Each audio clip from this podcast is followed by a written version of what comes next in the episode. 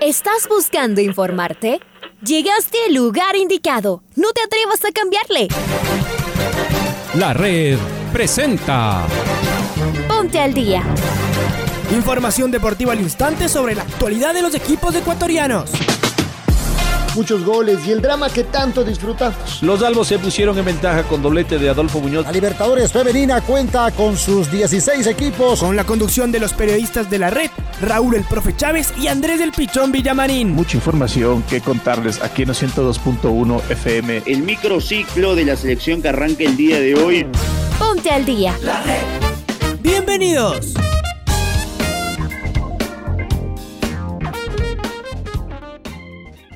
Hola, hola, ¿qué tal?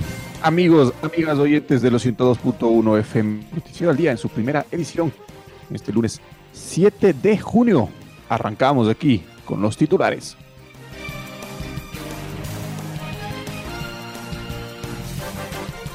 La selección ecuatoriana prepara su partido frente a Perú. Gustavo Alfaro se siente respaldado por su grupo de jugadores. Pervis Estupiñán, estamos muy fuertes y nos sentimos respaldados. Claudio Bravo enciende las alarmas en Chile. Argentina confirmó su presencia en la Copa América.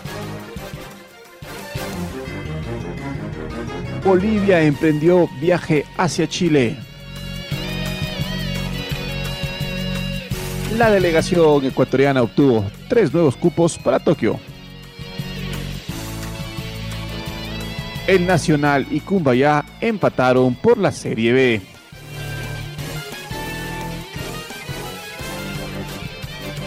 Vamos a saludar con nuestro compañero Andrés Villamarín.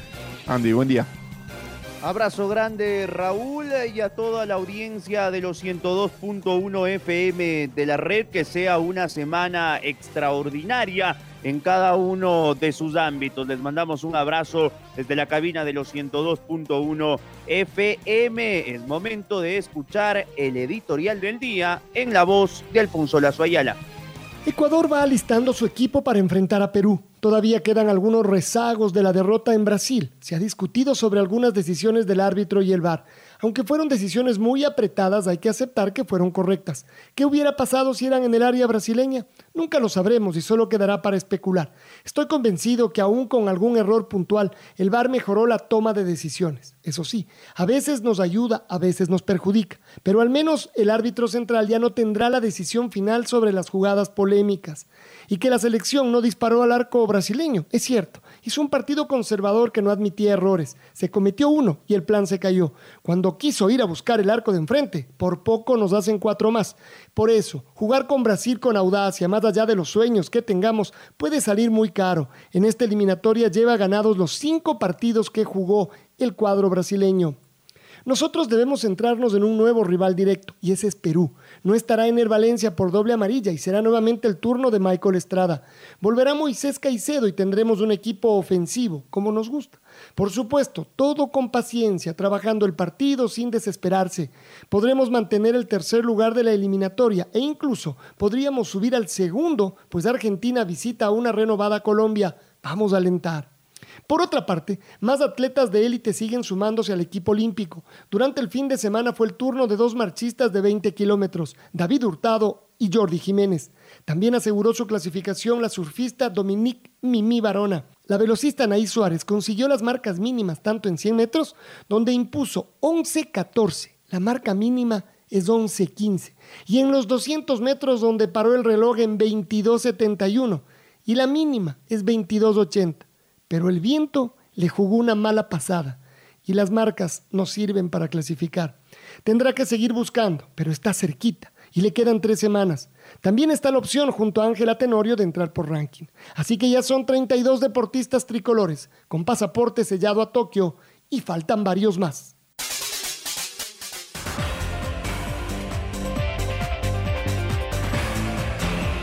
Mañana se disputa la jornada 6 de forma íntegra en las eh, eliminatorias sudamericanas a partir de las 16 horas en el Rodrigo Paz Delgado. Ecuador recibe al conjunto de Perú que llega hoy a la capital. Nos vamos hasta Venezuela donde a las 17 horas con 30 minutos la Vino Tinto recibe al conjunto uruguayo. Por su parte, a las 18 horas en Barranquilla, la selección de Colombia recibe a la Argentina, que ya llegó a suelo colombiano. 19 horas con 30 en Asunción del Paraguay. El conjunto albirrojo mide fuerzas ante el puntero de la eliminatoria, el conjunto brasileño.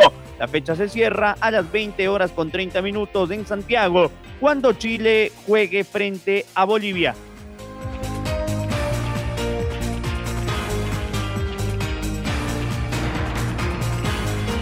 Y es momento, es momento de escuchar a Gustavo Alfaro, el técnico de la selección ecuatoriana de fútbol, lo que dijo sobre el partido frente a Brasil y también lo que viene para el partido frente a Perú.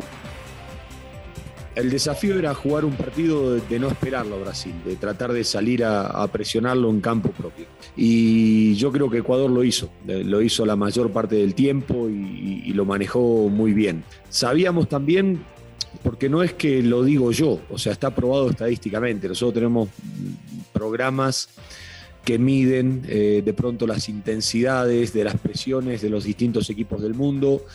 Y Brasil está entre los tres mejores equipos que presiona en campo contrario, el, equipo que más presiona en, campo contrario junto con España y Alemania. Eh, son de los tres mejores equipos que presionan en ese, en ese lugar.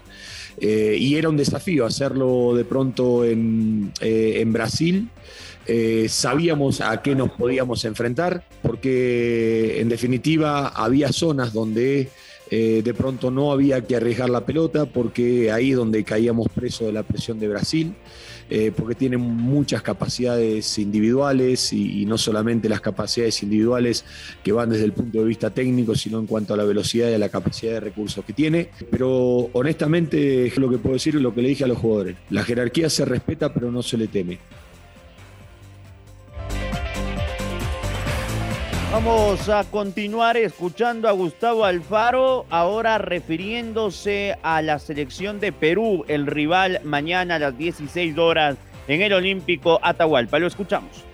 Yo creo que siempre es complejo enfrentar a Perú, porque Perú viene trabajando de una determinada manera que le dio la posibilidad a que Ricardo le, dé su impronta a Perú y eso le permita clasificar a una Copa del Mundo, hacer una muy buena Copa América eh, y de pronto más allá de que le toca en un arranque de eliminatoria complejo en función de, resultados, de rivales y de, cosecha de puntos en las cuestiones ideales que uno quiere llegar a tener, uno sabe que, como le dije a los jugadores, nosotros no podemos jugar este partido mirando la tabla de posiciones. Porque séptima fecha tenía Perú cuatro puntos. De ahí vino una remontada. Empezó contra Ecuador, 2 a 1, octava fecha. Ahí empezó la recuperación de Perú y de ahí vino una seguidilla de, resultados positivos que terminaron depositándolo a Perú en, el quinto puesto y después pasando en el, repechaje a, jugar la fase final del Mundial. Entonces, nosotros no podemos confiarnos en este escenario. Nosotros no podemos quedarnos tranquilos y decir, no, va a ser un partido sencillo para nada, porque Perú vino acá a Ecuador y ganó, y ganó muy bien cuando, cuando vino a jugar aquí. Entonces, nosotros no podemos confiarnos en, decir de que este va a ser un partido accesible, ni mucho menos.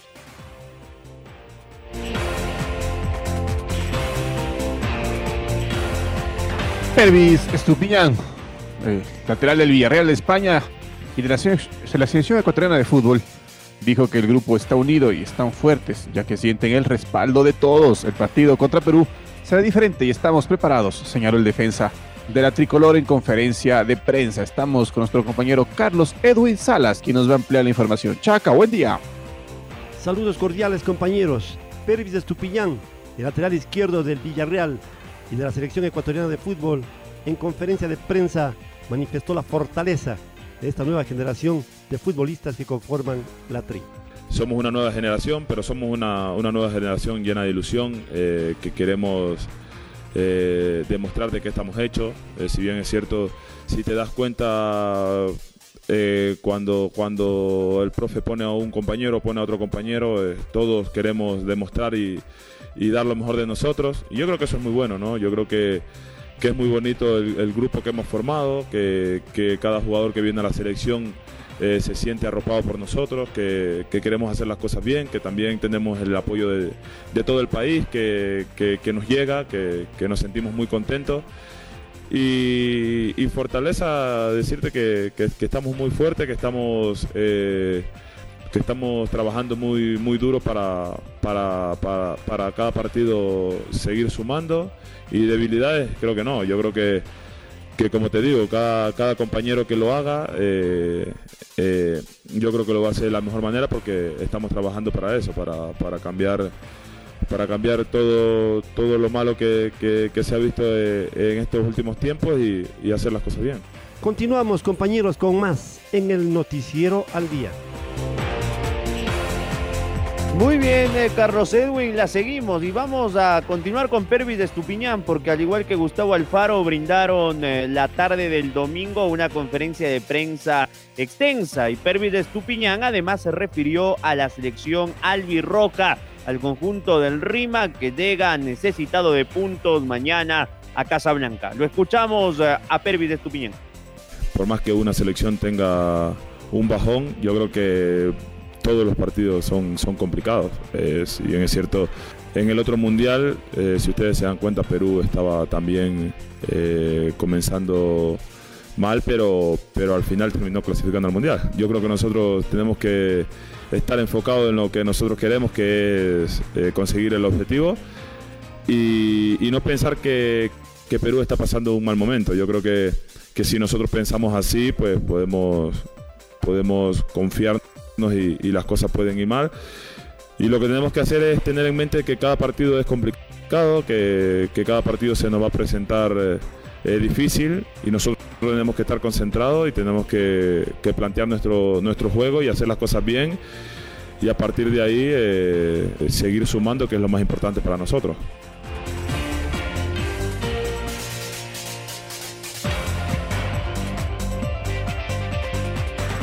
Y es momento de escuchar al mago Franklin Salas y sus reacciones sobre el partido del día de mañana de la tricolor. Yo creo que ese es la, la, el alivio que tenemos hoy por hoy, ¿no? De tener un proceso de jugadores jóvenes que la mayoría están fuera del país y la mayoría son titulares en sus equipos. Esta tranquilidad nos da esta selección y nos da esta esperanza de saber de que vamos creciendo, vamos creciendo y que los partidos los hemos ganado con esos chicos, ¿no? Obviamente necesitas dos, tres, cuatro de experiencia que manejen los tiempos, que manejen al árbitro, que manejen a los rivales, pero luego la energía, las ganas, el optimismo y, y, la magia de cada uno de los chicos siempre debe haber. Yo creo que esta selección tenemos unos 10 a 12 años asegurados de buen fútbol y hay que disfrutarlo cada partido.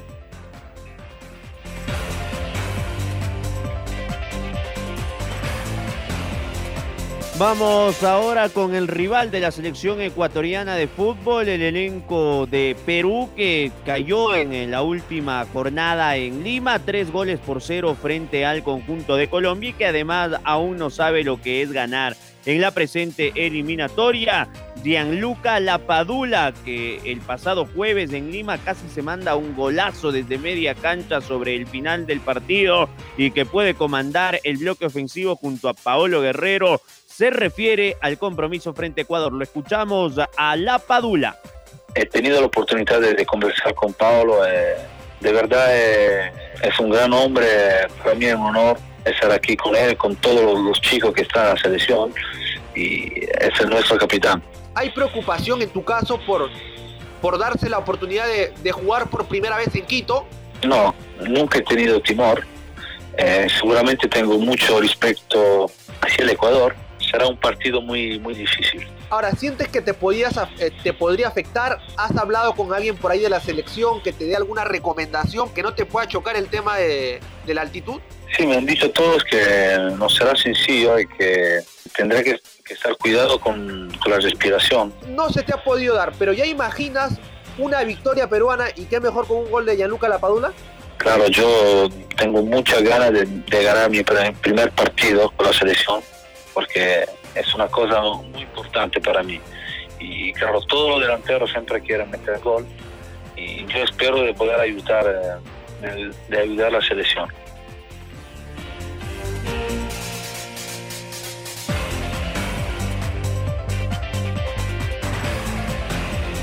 Y vamos a cambiar, vamos a cambiar de partido porque el arquero y capitán de la selección chilena, Claudio Brava, Claudio, Claudio Bravo, no se entrenó este fin de semana por precaución médica. La figura de la Roja en el partido frente a Argentina tuvo una patología odontológica y por eso no trabajó con el resto de sus compañeros. Estamos con nuestro compañero Pablo King, nos va a ampliar el informe. Pablito, buen día.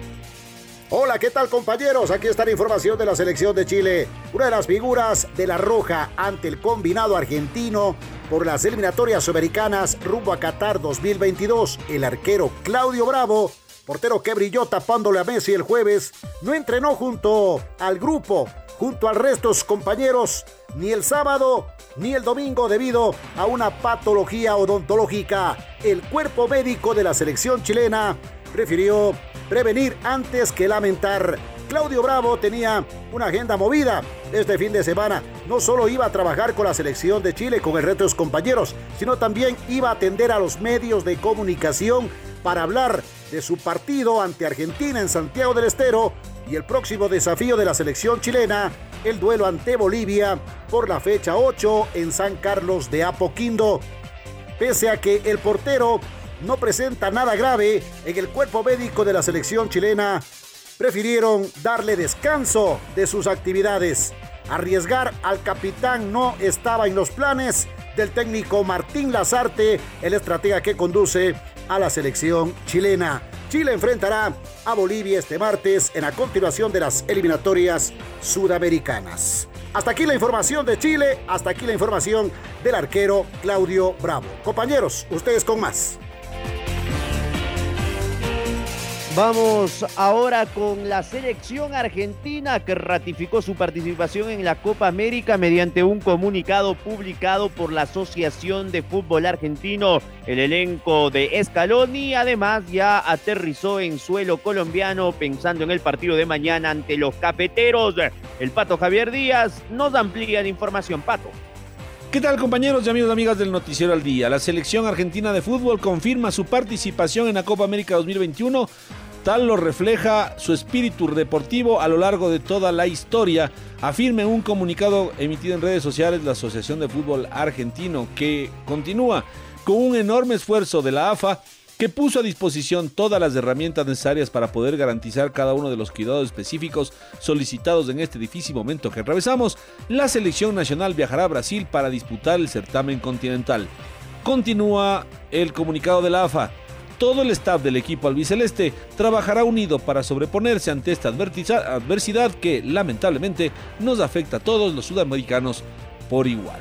La Asociación de Fútbol Argentina emitió este comunicado, mientras otros países todavía no confirman al 100% su participación en la Copa América.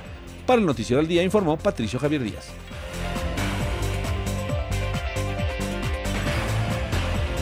Gracias, Pato. Buen día. Y la selección boliviana ya se encuentra en Chile para jugar su próximo partido válido por la fecha 8 de las eliminatorias. Los jugadores se realizaron pruebas PCR y los resultados fueron negativos. Estamos con Maite Montalvo. Nos va a contar los detalles de la verde. Maite, buen día, ¿cómo estás?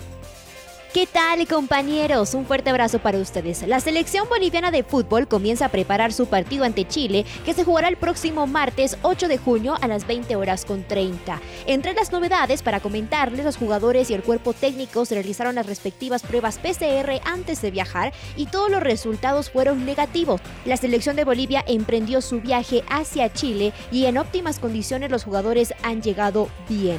Les invito también a escuchar a Moisés Villarruel, jugador de la Analizando el próximo partido de la selección boliviana. Ya se están viendo los frutos, esperemos que, sigamos por la misma línea. Eh, tenemos un partido difícil el día martes, así que tenemos que prepararnos para ese partido de una buena manera. Desde ahí para adelante tenemos que ir el día martes, jugar igual igual con, cualquier selección. El profe eh, ya en estos días vamos, a ir trabajando, ver lo que quiere para, ese partido eh, su- sus errores de, Chile y sus virtudes con- contrarrestarlas. Finalmente, compañeros, quiero informarles que la Federación Boliviana de Fútbol confirmó su participación en la Copa América 2021 que se jugará en Brasil y emitió el siguiente comunicado que ahora les paso lectura. El presidente, comité ejecutivo, dirigencia, cuerpo técnico y jugadores expresan su plena disposición para afrontar esta histórica y emblemática competición. Por tal motivo, la federación tiene en total compromiso de salvaguardar el bienestar de toda la delegación boliviana aplicando sus propios protocolos de bioseguridad y respetando las normas y restricciones definidas por la CONMEBOL. Así que Bolivia ha confirmado su participación en la Copa América y se alista para lo que será su próximo rival Chile de visita en lo que se viene también de las eliminatorias sudamericanas. Solo con ustedes compañeros con mucho más. Informa para ustedes Maite Montalvo. Muy bien, eh, Maite, ahí está la información eh, de las eliminatorias y una apasionante jornada que tendremos este día martes. Vamos a ir ahora con Marco Fuentes porque durante el fin de semana Ecuador registró participaciones destacadas en varias disciplinas pensando en los Juegos Olímpicos. La delegación nacional obtuvo tres nuevos cupos gracias a Dominic Barona, David Hurtado y Jordi Jiménez. Además, el ecuatoriano Israel Chiriboga se convirtió en el primer ecuatoriano campeón panamericano de gimnasia en el campeonato que se desarrolla en Brasil. ¿Qué me dices, Marquito? Nos vas a ampliar la información. Abrazo grande. ¿Qué tal Andrés, eh, Raúl, amigos y amigas? Un saludo para todos ustedes a través eh, de la red. En efecto, este fin de semana fue muy prolífico para los deportistas ecuatorianos. Por ejemplo, conquistamos tres nuevos cupos para Juegos Olímpicos en Tokio 2020. Hasta el momento son 32 los deportistas eh, nacionales que han asegurado su presencia y empezamos hablando del surf porque Dominic Barona se vio beneficiada de una reasignación de cupos a nivel panamericano para asegurar su presencia en la cita nipona. Esta reasignación llegó gracias a que la peruana Daniela Rosas culminó su participación entre las seis mejores del World Surfing Games y por esto accedió directamente a la cita olímpica. La reasignación, como decíamos, le favoreció a Dominic Barona, que estará presente en Japón. El surf ecuatoriano estará en tierras eh, asiáticas. Y también en este fin de semana se desarrolló el eh, torneo, el Gran Premio Cantonés de La Coruña en la marcha atlética y en eh, la modalidad 20 kilómetros masculina. Tres ecuatorianos consiguieron eh, el registro olímpico, bajaron este tiempo mínimo para la clasificación olímpica. Ellos son eh, Daniel Pintado, quien eh, puso un crono de 1 hora 20 minutos 15 segundos, arribando en el cuarto lugar y repitiendo una marca que él ya había conseguido. Y junto a Pintado se sumaron noveno David Hurtado con 1 hora 20 minutos 37 segundos y décimo Jordi Jiménez con 1 hora 20 minutos 47 segundos. Estos tiempos hacen que Hurtado y Jiménez se conviertan también en deportistas olímpicos, siendo los uh, atletas 31 y 32 en esta nómina ecuatoriana. Y también en eh, otra disciplina que tuvo acción en el fin de semana, hay que destacar lo hecho por Israel Chiriboga, quien se convirtió en el primer campeón panamericano en la historia del Ecuador para la gimnasia, en este caso dentro del Panamericano que se está desarrollando en eh, Brasil. Israel Chiriboga culminó su rutina con un puntaje de 13.550 puntos, seguido por eh, Tomás Rodríguez de Brasil con 13.100 unidades y Julián Jato de Argentina con 13.050 puntos oro, plata y bronce con la bandera del Ecuador flameando en lo más alto de este Panamericano Senior en Brasil. Esto es cuanto les podemos informar a esta hora, amigos amigas. Como siempre, un gusto estar junto a ustedes. Les invitamos a que sigan en sintonía de la red. Fuerte abrazo, Marco. Muchas gracias por la fecha de eso, 12 de la Liga Pro Serie B. Cumbaya recibió en el Olímpico Atahualpa a El Nacional, el partido que no tuvo muchas emociones. Se repartieron los honores. Ambos goles fueron marcados en el primer tiempo. Daniel Neckulman anotó para el Cumbaya desde el punto penal. El partido empató Thompson Minda ya en el cierre de la primera parte. El encuentro empezó con ambas escuadras proponiendo un juego tibio y sin animarse a hacerse daño, a excepción de un disparo de Luis Miguel Escalada desde la pelota parada que forzó a Leodán Chalá. Tuvieron que pasar 25 minutos para que Espínola se adelante en el área y sea tumbado para provocar un penal a favor de los locales. Daniel Neckulman se hizo cargo del tiro y lo canjeó con el primer gol del partido. El Nacional reaccionó rápidamente y se volcó a la cancha rival para encontrar el empate, hasta que al minuto 37 un desborde de Brian Tana terminó en un centro para que Thompson Minda, desde el suelo, saque un zurdazo y logre mandar el balón al final de las redes y firmar lo que sería el empate final. La segunda parte brilló por la falta de acciones peligrosas. Ambas escuadras se agazaparon a la espera de algún error rival, pero no fueron lo suficiente incisivas como para poder hacer daño y llevarse los tres puntos. Con este resultado, Cumbayá se mantiene en la punta de la tabla con 23 puntos, mientras que los puros criollos suman 18 unidades y se ubican en la cuarta casilla.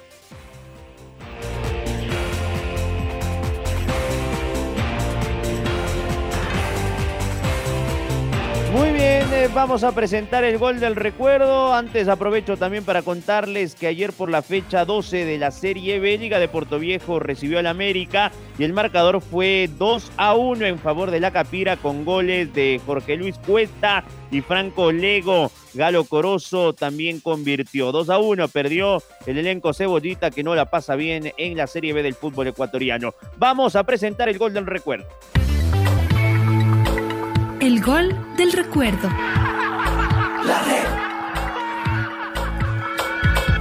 El 7 de junio del 2009, la selección ecuatoriana de fútbol visitó a Perú en el Estadio Monumental de Lima por las eliminatorias rumbo a Sudáfrica 2010. La tricolor se impuso 2 a 1. Recordemos del primer tanto tricolor, obra de Jefferson Montero, con los relatos de Alfonso Lazo Ayala y los comentarios de Julio Lazo. Gana bien el esférico, es de Cristian Novoa, la pelota es ecuatoriana, la tiene Jefferson Montero, chocaba con Prado que logró ganarle esta vez la pelota y el balón es otra vez de los peruanos. Balón por izquierda, la tiene Guerrero, recibe Ramírez, se cruzaba, viene Cristian Novoa, lo hace retroceder. Pelota de Torres, Torres juega por derecha para Carlos Zambrano, se complica, bien Jefferson, pelota de Pablo, Pablo y Carlos Tenorio, a ver, demoledor, le tocó Jefferson, ¡gol!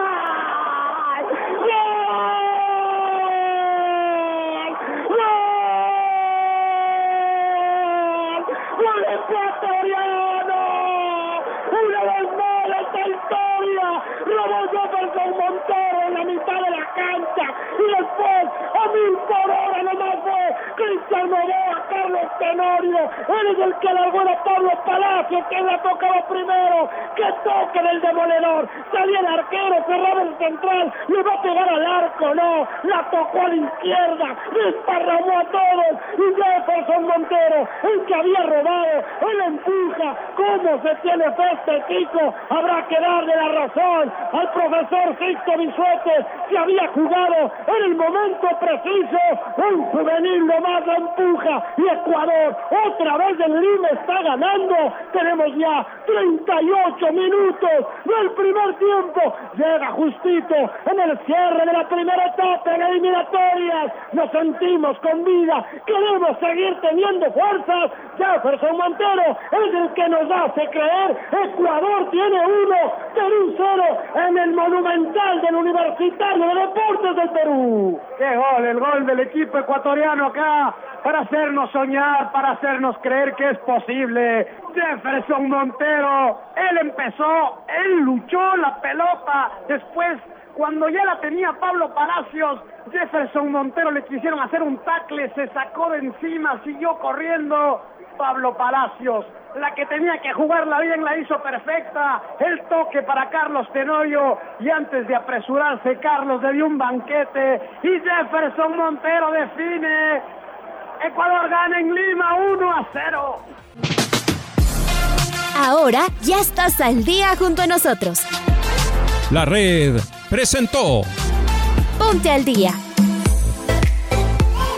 Informativo completo sobre la actualidad del fútbol que más nos gusta, en donde estés y a la hora que tú quieras. Quédate conectado con nosotros en las redes de la red. Síguenos como arroba la red Ecuador y no te pierdas los detalles del deporte minuto a minuto. Escúchanos en vivo en TuneIn y en los 102.1 FM en Quito. ¡Te esperamos!